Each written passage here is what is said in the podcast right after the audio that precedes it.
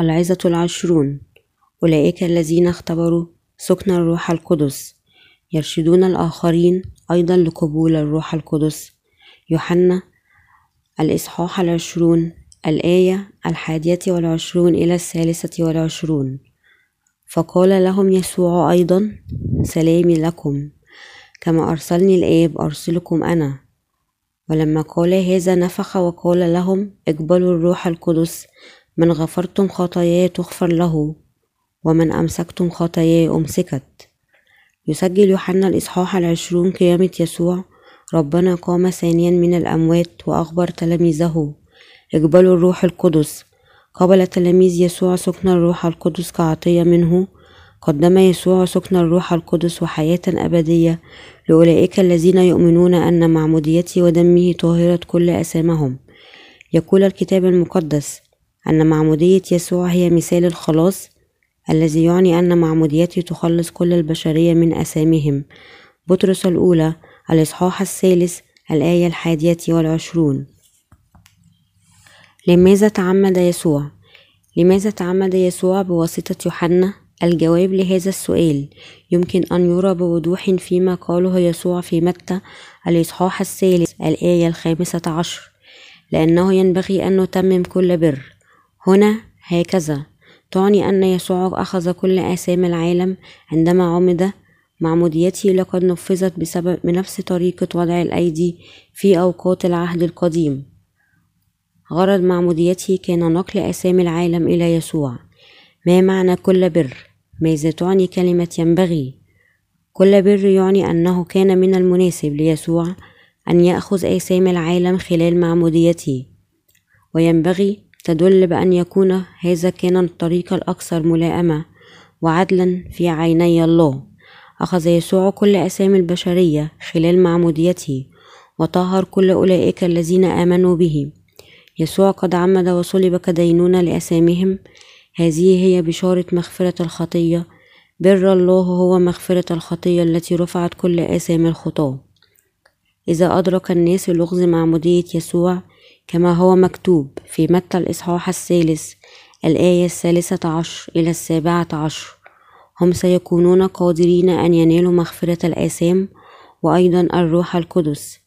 إن ما فعله يسوع في خدمته العامة معموديته وصلبه وقيامته كان ليمدنا بالطريق المستقيم نحو الخلاص.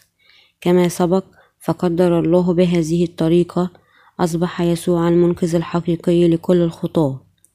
إن بشارة معموديته ودمه هي بشارة الخلاص الذي طهر كل أثامنا. يمكن للناس أن ينالوا الروح القدس فقط.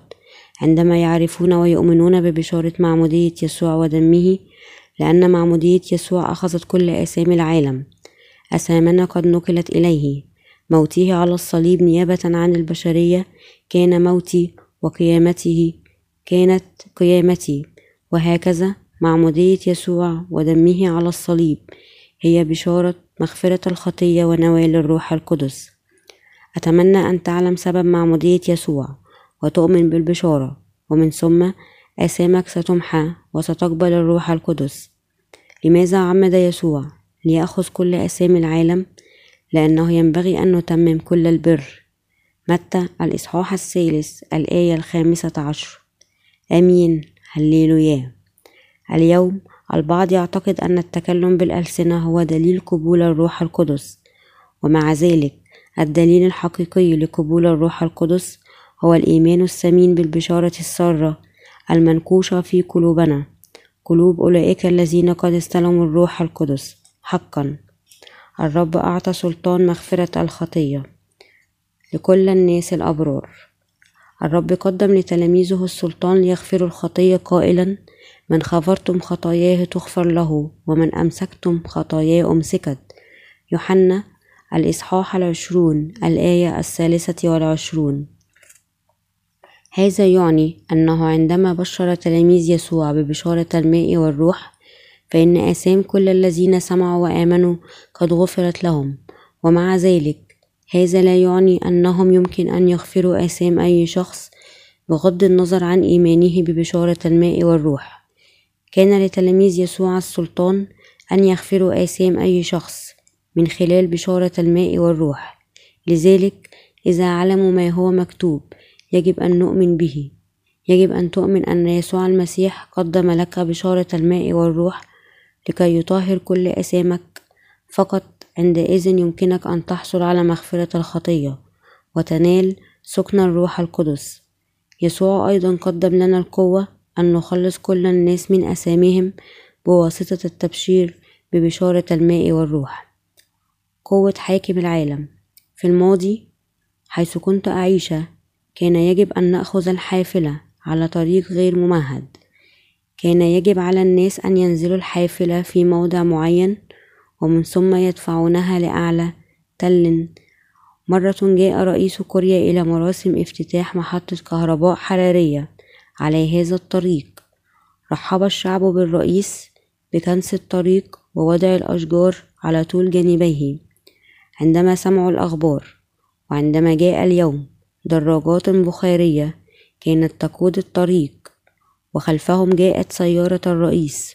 خرجت الحشود من الناس لتحييه بالأعلام الوطنية في أياديهم. قيل بأن الرئيس لاحظ أن هذا الطريق مليء بالمطبات جدا. ويحتاج أن يرصف. بعد بضعة أيام رصف الطريق بالأسفلت. ماذا حدث هنا؟ ملاحظة عابرة من الرئيس. كانت كافية لتسبب هذا التغيير العنيف في حالة الطريق. إن أمر الرئيس له مثل هذه القوة العظيمة. ومع ذلك نحن ندرك جيدا أن بشارة الماء والروح الممنوحة إلينا. بواسطة المسيح أقوى بكثير. يجب أن نؤمن بأن هذه البشارة لها القوة لتحررنا من كل أثامنا طوال حياتنا. السلطان الحقيقي لمغفرة الخطايا. إذا غفرتم خطاياهم غفرت لهم وإن أمسكتموها أمسكت. بشر تلاميذ يسوع ببشارة أن كل أساميهم قد غفرت. أخبروا الناس رفع يسوع كل أسامي العالم بمعموديته ودمه. ليس هناك شيء لنقلق بشأنه. ومع أنه مقدر لك أن تخطئ في المستقبل يسوع أخذ مسبقا كل خطاياك اليومية وسفك دمه على الصليب بعدما عمد بواسطة يوحنا. يسوع خلصك. يجب أن تؤمن. المذنبين قد نالوا الفداء بواسطة سماع بشارة الماء والروح والإيمان بها من خلال تلاميذ يسوع. منح يسوع تلاميذه السلطان أن يغفروا الخطايا خلال بشارة الماء والروح. لأن تلاميذ يسوع بشروا ببشارة الماء والروح لكل شعوب العالم. يمكن للمؤمنين أن ينالوا مغفرة الخطية. يسوع منحهم هذه العطية مع السلطان لمغفرة الخطية. العديد من الناس قد قرأوا الكتب التي نشرتها سابقا وخلصوا من أسامهم بعد قراءتها. البعض أقروا بإدراكهم أن سبب موت يسوع على الصليب كان نتيجة معموديته ليأخذ كل أسامي العالم. مقتبسين مجروح لأجل معاصينا مسحوق لأجل أسامنا إشعياء الإصحاح الثالث والخمسون الآية الخامسة. بعد قيامته يسوع قال لتلاميذه اقبلوا الروح القدس من غفرتم خطاياه تغفر له ومن أمسكتم خطاياه أمسكت. يوحنا الإصحاح العشرون الآية الثانية والعشرون إلى الثالثة والعشرون. يسوع منحهم السلطان ليغفروا أسامي الناس. نحن كنا مربوطين بالتشويش والفراغ والخطية قبل أن نؤمن بهذه الحقيقة. ومع ذلك الآن لأننا لدينا الإيمان بمعمودية ودم يسوع ونحن أحرار من الخطية نحن الذين يجب أن نبشر بهذه البشارة للآخرين. علاوة على ذلك ربنا قدم لتلاميذه سلام. ربنا أيضا قدم لنا سلام وبركة الروح القدس لكي ننال السلام والروح القدس من الله. يجب أن ننال مغفرة الآثام بواسطة الإيمان بمعمودية ودم يسوع على الصليب. إن ما يحررنا من الخطية هو الإيمان ببشارة الماء والروح. هذا الإيمان الروحي الذي يجلب لنا بركات سماوية لكن الإيمان الإعتباطي بحسب أفكار البشر يقود إلى الهلاك. يجب أن نحصل على الفداء بواسطة أن نؤمن ببشارة الماء والروح. وهكذا ننال الروح القدس. لكي يكون لنا مثل هذا الإيمان يجب أن نترك أفكارنا الدنيوية ونحول إيماننا إلى بشارة الماء والروح. لكي يكون لدينا الإيمان المطلوب لقبول الروح القدس يجب أن نقبل بشارة الماء أن يسوع قد عمد وصلب لأجلنا. الرب زودنا بمغفرة الخطية والسلام وسكن الروح القدس لأننا نؤمن ببشارة الماء والروح. قدم لتلاميذه سكن الروح القدس والسلطان لمغفرة آثام أي إنسان يؤمن ببشارة الماء والروح. نلنا نحن أيضا الروح القدس بواسطة الإيمان بهذه البشارة. إن بشارة الماء والروح قد ساعدت العديد من الناس الآخرين أن يعملوا نفس الشيء. عندما نبشر بالبشارة لجيراننا وللعالم أولئك الذين يأخذوها في القلب ينالون الروح القدس. إذا لم تستطيع البشارة أن تجعل الناس ينالون القدس إذا هي ليست البشارة الحقيقية. من الناحية الأخرى إذا استطاعت البشارة أن تقودهم أن ينالوا الروح القدس فإن هذه البشارة صحيحة. كما يجب أن نكون مباركين وشاكرين أنه لدينا مثل هذه البشارة. البشارة التي يبشر بها بواسطتكم وبواسطتي هي بشارة تامة ورفيعة لكن لسوء الحظ إنه صعب أن نجد الشخص الذي يعرف حقا ويؤمن بهذه البشارة اليوم. إذا يجب أن نبشر بالبشارة في جميع أنحاء العالم. يجب أن نساعد الناس أن يقبلوا الروح القدس. أولئك الذين يضللون بواسطة الشيطان لإنكار بشارة الماء والروح. نحن نساعد حتى أولئك الذين يؤمنون بيسوع بالفعل. العديد منهم ما زالوا لم يقبلوا الروح القدس مع أنهم يؤمنون بيسوع. لذا نساعدهم بواسطة أن نبشرهم بالبشارة وهكذا يقبلون الروح القدس. إذا لم يقبل الإنسان الروح القدس مع أنه يؤمن بيسوع ربما يكون هناك بعض المشاكل في إيمانه. فقط أولئك الذين قد قبلوا الروح القدس خلال إيمانهم بيسوع. يمكن أن يعتبروا أناسا الذين يملكون الإيمان الحقيقي. إذا يجب أن نحفظ كلنا الإيمان الذي يقودنا أن نستلم الروح القدس. يجب أن نعرف بشارة الماء والروح لأن حقيقة هذه البشارة هي فقط ما يمكننا أن ننال الروح القدس. نبشر ببشارة الماء والروح حتى يمكن للآخرين أن ينالوا الروح القدس ومع ذلك أولئك الذين يبشرون بالبشارة لابد أن يواجهون العديد من الصعوبات. بعض المسيحيين يعتقدون أنه يمكنهم أن يقبلوا الروح القدس بواسطة الجهاد لفترة طويلة من الوقت. هم عندهم العديد من الخبرات المربكة التي ليس لها علاقة بقبول الروح القدس. يحتاجون الكثير من الوقت والتضحية لتنويرهم ببشارة الماء والروح. من لم يؤمن ببشارة الماء والروح إذا آمن كل الناس بأن الشخص يمكن أن ينال الروح القدس خلال الإيمان بهذه البشارة خدع الشيطان الناس ببشارة مختلفة قبل مجيء البشارة الحقيقية. مثل هؤلاء الناس يتساءلون بماذا يجب أن يؤمنوا أكثر من إيمانهم الحالي؟ حيث يعتبرون أنفسهم مؤمنين ببشارة يسوع لذلك ينكرون ويرفضون بشارة الماء والروح. الكثير من الناس في هذا اليوم وهذا العصر لا يقبلون البشارة الحقيقية للماء والروح بالكامل لأن الشيطان قد أعماهم مسبقا. نتيجة لذلك يعتقدون أن الإيمان بيسوع هو مهمة بسيطة. ولكن إن فهم حقيقة البشارة بالكامل ليس سهلا تماما. إن البشارة الحقيقية للماء والروح تحجب بواسطة البشارة الباطلة. يعتقد الناس أن أي شخص يمكن أن يدخل ملكوت السماوات إذا كان يواظب على الكنيسة ويجاهر بأنه يؤمن بيسوع. العديد من الناس يعتقدون أن سكن الروح القدس تمنح من خلال جهودهم الخاصة مثل الصلاة والصوم ومع ذلك مثل هذه الاعتقادات بعيدة عن حقيقة قبول الروح القدس. يعتقدون بأن التكلم بالألسنة والمعجزات الأخرى هي علامات نوال الروح القدس. هكذا يفهمون بصعوبة أنهم لكي ينالوا الروح القدس من الضروري أن يؤمنوا بالبشارة الحقيقية للماء والروح. ومع ذلك الكتاب المقدس يقول بأن الشخص يمكن أن ينال الروح القدس فقط بواسطة الإيمان بكلمة الله. أخفى الله لغز نوال الروح القدس في كلماته. أولئك الذين يريدون سكن الروح القدس. ذهبت إلى تايوان مرة مع بعض العاملين معنا. طلب الناس من هناك كتب عن الروح القدس. نفس الشيء حدث في الإيمان في اليابان وروسيا. السبب أن هناك الكثير جدا من الناس الذين يحتاجون كتب عن سكن الروح هو أنه هناك حاجة ماسة للناس اليوم أن ينالوا سكن الروح القدس. العديد من الناس يؤمنون بيسوع ويكونون في بعض الأوقات غير متأكدين سواء كانوا استلموا الروح القدس حقا لأنهم ليس لديهم سكن الروح القدس. هناك الكثير من الناس الذين يؤمنون بيسوع ويدعون أنهم قد نالوا الروح القدس. ومع ذلك الناس الذين قد نالوا الروح القدس بشكل دائم إلى الأبد هم قلة.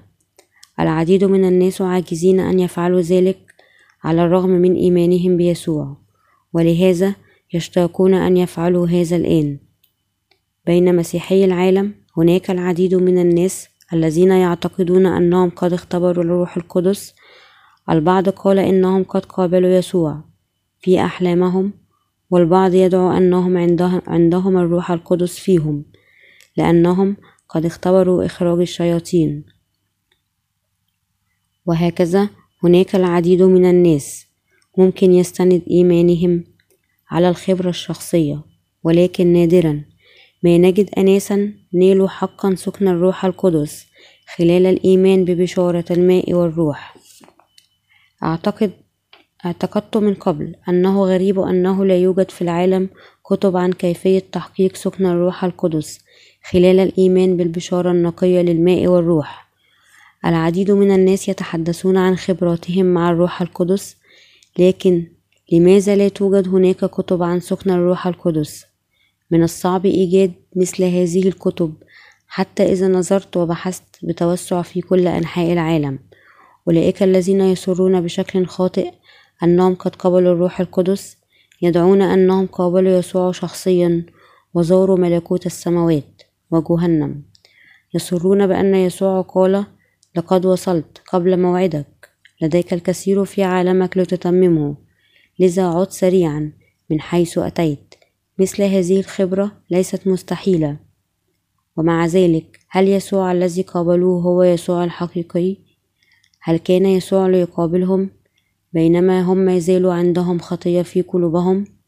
هل يسوع يسكن في الخطاة من الحقيقي أن أكثر المسيحيين اليوم ليس عندهم سكن الروح القدس مع أنهم يحافظون على قدر من الإيمان في يسوع. إذا نحن الذين عندنا الروح القدس فينا يجب أن ننشر البشارة التي ستقود الآخرين أن ينالوا تلك العطية. يحتاج كل شخص أن ينال الروح القدس.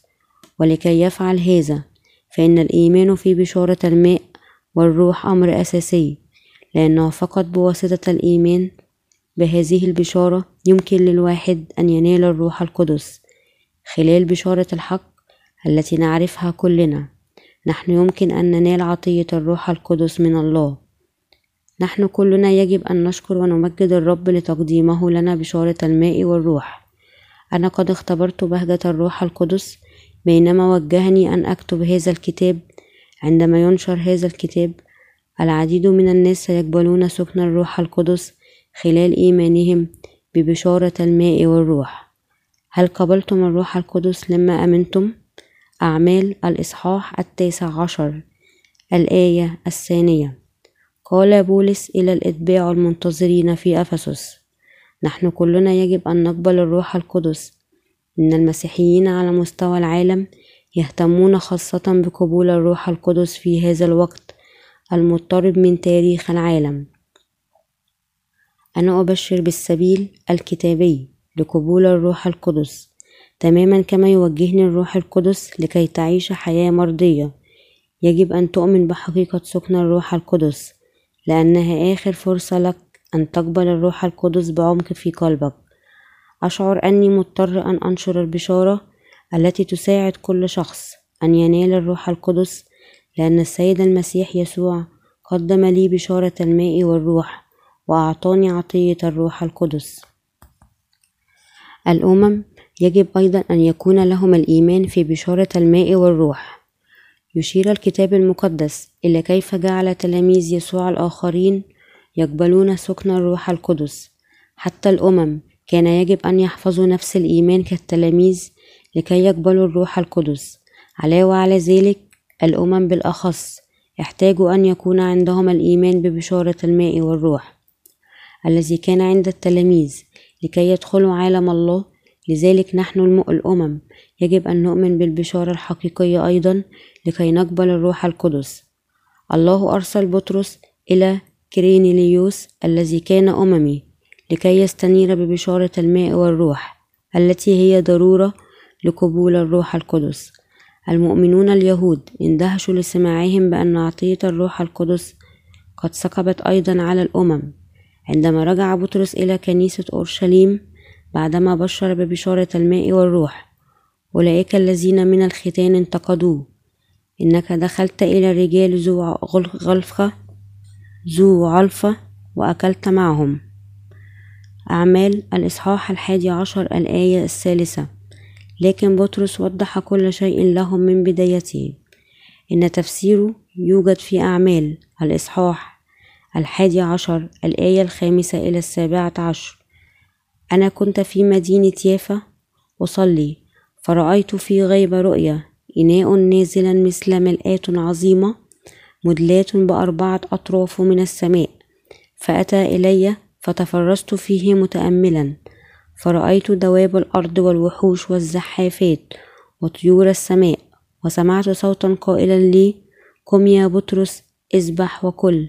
فقلت كلا يا رب لأني لم يدخل فمي قط دنس أو نجس فأجابني صوت ثانية من السماء ما طهره الله لا تجنسه أنت. وكان هذا على ثلاثة مرات ثم انتشل الجميع إلى السماء أيضا. وإذا ثلاثة رجال قد وقفوا للوقت عند البيت الذي كنت فيه مرسلين إلي من قيصرية فقال لي الروح أن أذهب معهم غير مرتاب في شيء. وذهب معي أيضا هؤلاء الإخوة الستة. فدخلنا بيت الرجل فأخبرنا كيف رأى الملاك في بيته قائما. وقائلا له أرسل إلى يافا رجالا واستدع سمعان الملقب بطرس وهو يكلمك كلاما به تخلص أنت وكل بيتك. فلما ابتدأت أتكلم حل الروح القدس عليهم.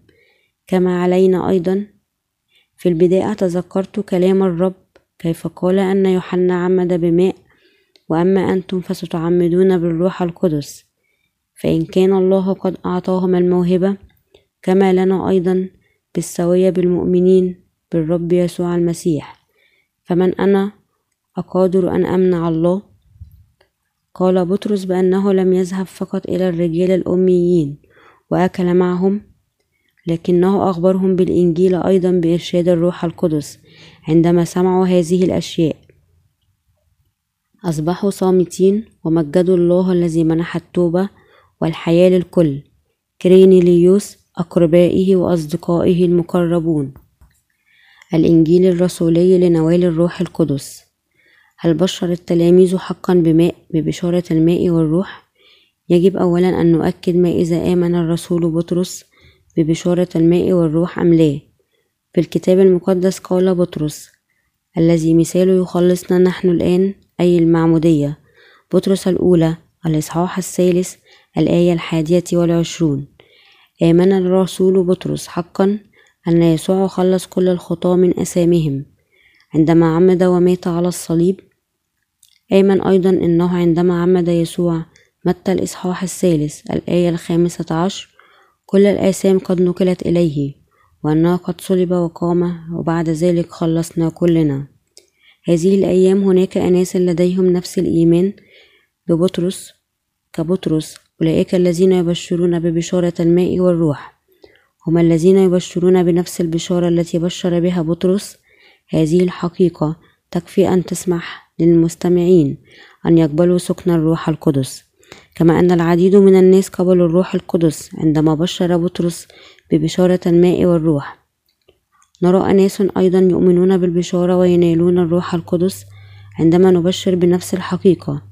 الشخص لا ينال الروح القدس بواسطة الإيمان بشكل مبهم أنه سيذهب إلى السماء إذا آمن فقط بيسوع ربا له لكن بالحرب بواسطة الإيمان ببشارة الماء والروح. اعتبر بطرس قبلا الأمم أكثر قليلا من البق الذي يزحف على الأرض طبقا للناموس. هم كانوا مثل الحيوانات النجسة قبل أن يعمد يسوع ويموت على الصليب ويقوم. ومع ذلك حتى الأمم يمكن أن يباركوا بسكن الروح القدس بواسطة الإيمان ببشارة الماء والروح. لذا تكلم صوت إلى بطرس قائلا ما طهره الله لا تدنسه أنت؟ أعمال الإصحاح العاشر الآية الخامسة عشر.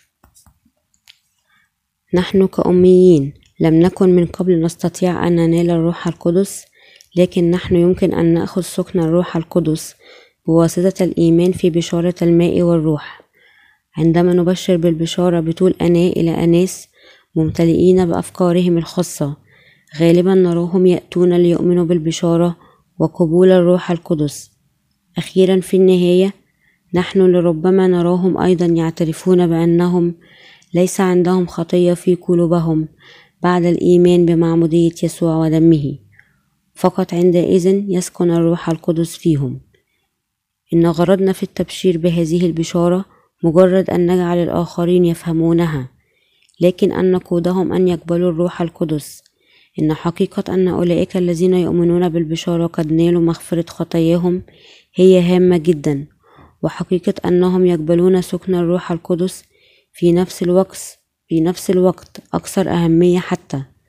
نحن لا نبشر بالبشارة إلى شعوب العالم لكن كذلك نأخذ الأمر إلى خطورة أبعد ونقودهم أن يقبلوا الروح القدس في نفس الوقت. يجب أن نبشر ببشارة الماء والروح في هذا السياق. إلى أولئك الذين في حاجة إليها. إذا كان علينا أن نتوقف بعد التبشير بالبشارة بشكل مجرد فإن المعنى الكامل لعملنا سيفقد. يجب أن ندرك أن هذه البشارة تقود الناس أن يقبلوا سكن الروح القدس. عندما نبشر بالبشارة وهذا الأمر في عقولنا سننشر ألسنة لهب الروح القدس مثل الحريق الهائل في العالم كله.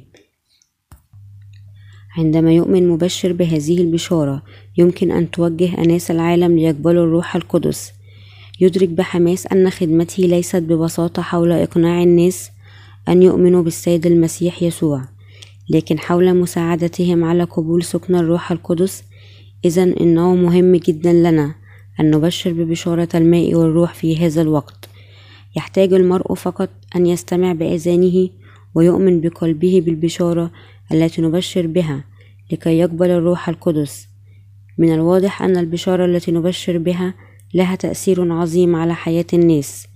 إن قوة البشارة هي السلطان والبركة المعطاة من الله. بطرس كان مبشر لليهود بينما بولس كان للأمم. بينما بطرس كان يصلي في أعلى المنزل رأى السماء مفتوحة وشيء مثل ملآن عظيمة في, في الزوايا الأربع. تنزل نحوه. كان فيها كل أنواع الحيوانات الدنسة التي قال الكتاب المقدس إنها محرمة للأكل. بطرس لم يسبق له من قبل أن يأكل أي شيء نجس أو دنس ومع ذلك الله أمره أن يذبح ويأكلهم. ورفض بطرس قائلا كلا يا رب لأنه لم يدخل فمي قط دنس أو نجس فأجابني صوت ثانيا من السماء ما طهره الله لا تنجسه أنت. ماذا يعني هذا؟ يقول الله أن يسوع طهر كل آثام العالم حتى الأمم عندما عمد ومات على الصليب. المعنى الروحي لأمر الله له أن يذبح ويأكل حيوان نجس. كان أن يعلم بطرس أنه حتى الأمم يمكن أن يذبحوا أبناء الله بواسطة الإيمان. أن يسوع قد أرسل في هذا العالم عمد ليأخذ كل أثامنا وصلب ليحاكم عنها. بطرس كان ما زال يتبع تعليم الناموس بدلا من رؤيتها بالعين الروحية للإيمان حتى بعد نوال الروح. لكن بطرس تاب وآمن أن الله قد طهر حتى خطايا الأمم مسبقا. بطرس أدرك غنى البشارة السارة بعمق أكبر. لقد رأى حلول الروح القدس على المستمعين له عندما بشر بكلمات الله. كيف نميز سواء كان مبشر اليوم قد نالوا الروح القدس أم لا؟ هذا يعتمد على سواء كانوا مقبلون بشارة الماء والروح أم لا؟ الشخص الذي يؤمن بالبشارة الحسنة هي عندما يبشر مبشر بكلمات الله قد استلم سكن الروح القدس. الروح القدس الذي يسكن في قلب المبشر يجيء أيضا ليسكن فيه المبشر والمستمع سيكون لهم شركة الواحد مع الآخر مثل أصدقاء الطفولة. هم سيرون حب الله يسكن في كل منهم سيرى المبشر المستمع وهو يصبح واحد من شعب الله بواسطة قبول بشارة الماء والروح. عندما نبشر بالبشارة نستطيع أن نرى الروح القدس ينزل على المؤمنين حالما يؤمنون ببشارة الماء والروح. إنها ليست خبرة منفصلة عن الخلاص إن هذا هو السبب الأساسي. إننا يجب أن نبشر ببشارة الماء والروح. إن البشارة التي نبشر بها هي التي تقود الآخرين أن يقبلوا الروح القدس. أولئك الذين عندهم سكن الروح القدس هم أبناء الله. بشارة الماء والروح ليست مذهب نظري لطائفة ما ولذا عندما نبشر بهذا للآخرين يكون لهم الإيمان ويقبلوا الروح القدس ويصبحون أبناء لله. يا لعظم هذه البركة يا لها من بشارة عجيبة. يا لروعة عمل الله أولئك الذين يبشرون ببشارة الماء والروح يساعدوا على بناء ملكوت الله. نحن فقط نبشر بالبشارة لكنهم يقبلون الروح القدس. بعض الناس يعتقدون أن الإيمان بيسوع شيء ونوال الروح القدس شيء آخر. لهذا المسيحيون ما زالوا يصلون لأجل الروح القدس ومع ذلك الكتاب المقدس يقول بأن الروح القدس يحل على أولئك الذين يستمعون ويؤمنون بالبشارة التي يبشر بها بواسطة خدام الله. إن الناس حول العالم يشتهون الروح القدس البشارة التي نبشر بها. تقودهم أن يحققوا رجائهم. لهذا نحن علينا المسؤولية أن ننشر البشارة في جميع أنحاء العالم. نحن أبناء الآب وورثته الأمناء لمهمته العظيمة. يجب أن نبشر بالبشارة بالإيمان بينما نتذكر أن رسالتنا تجعل الناس يقبلوا الروح القدس.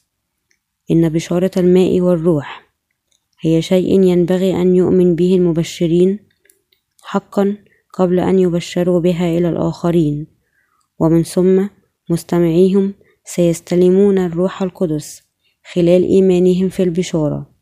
بهذه الطريقة نحن يمكن أن نبث حياة أبدية في كل أولئك الذين يؤمنون بالبشارة. إن هدفنا أن نخلصهم من قوى الظلم ونوصلهم لملكوت الله. إن المبشرين يحولون الخطاة الذين مصيرهم الموت تحت سلطان الظلمة إلى ملكوت ابن الله. إنه عمل مهم جدا أن نحول الخطاة إلى أبناء لله العديد من الناس لا يعرفون المفتاح أن ينالوا الروح القدس ويحاول أن ينالوه بجهدهم الخاص. ومع ذلك هذا سيتضح أنه دون جدوى. فقط الإيمان في البشارة هو ما يتطلبه الأمر لأن الإيمان يحرر الشخص من كل الآثام. كيف قبلت الروح القدس خلال الصلاة أو ربما خلال وضع الأيدي؟ لا أن هذا ليس الطريق الصحيح. ننال الروح القدس فقط عندما نؤمن ببشارة الماء والروح. يجب أن نصلي ونبشر بالبشارة حتى يمكن لكل شعوب العالم أن ينالوا الروح القدس. إن كلمة رسول تعني الشخص الذي أرسله الله. ماذا يعمل الرسل؟ يبشرون ببشارة الماء والروح لكي يمكن للناس أن يقبلوا الروح القدس. ألا تحب أن تقوم بهذه المهمة معنا؟ نحن كلنا يجب أن يكون لنا سكن الروح القدس وأن نبشر به لكل الناس. هللويا. سبحوا الحقيقة المطلقة للإنجيل التي قدمها لنا الرب لننال الروح القدس.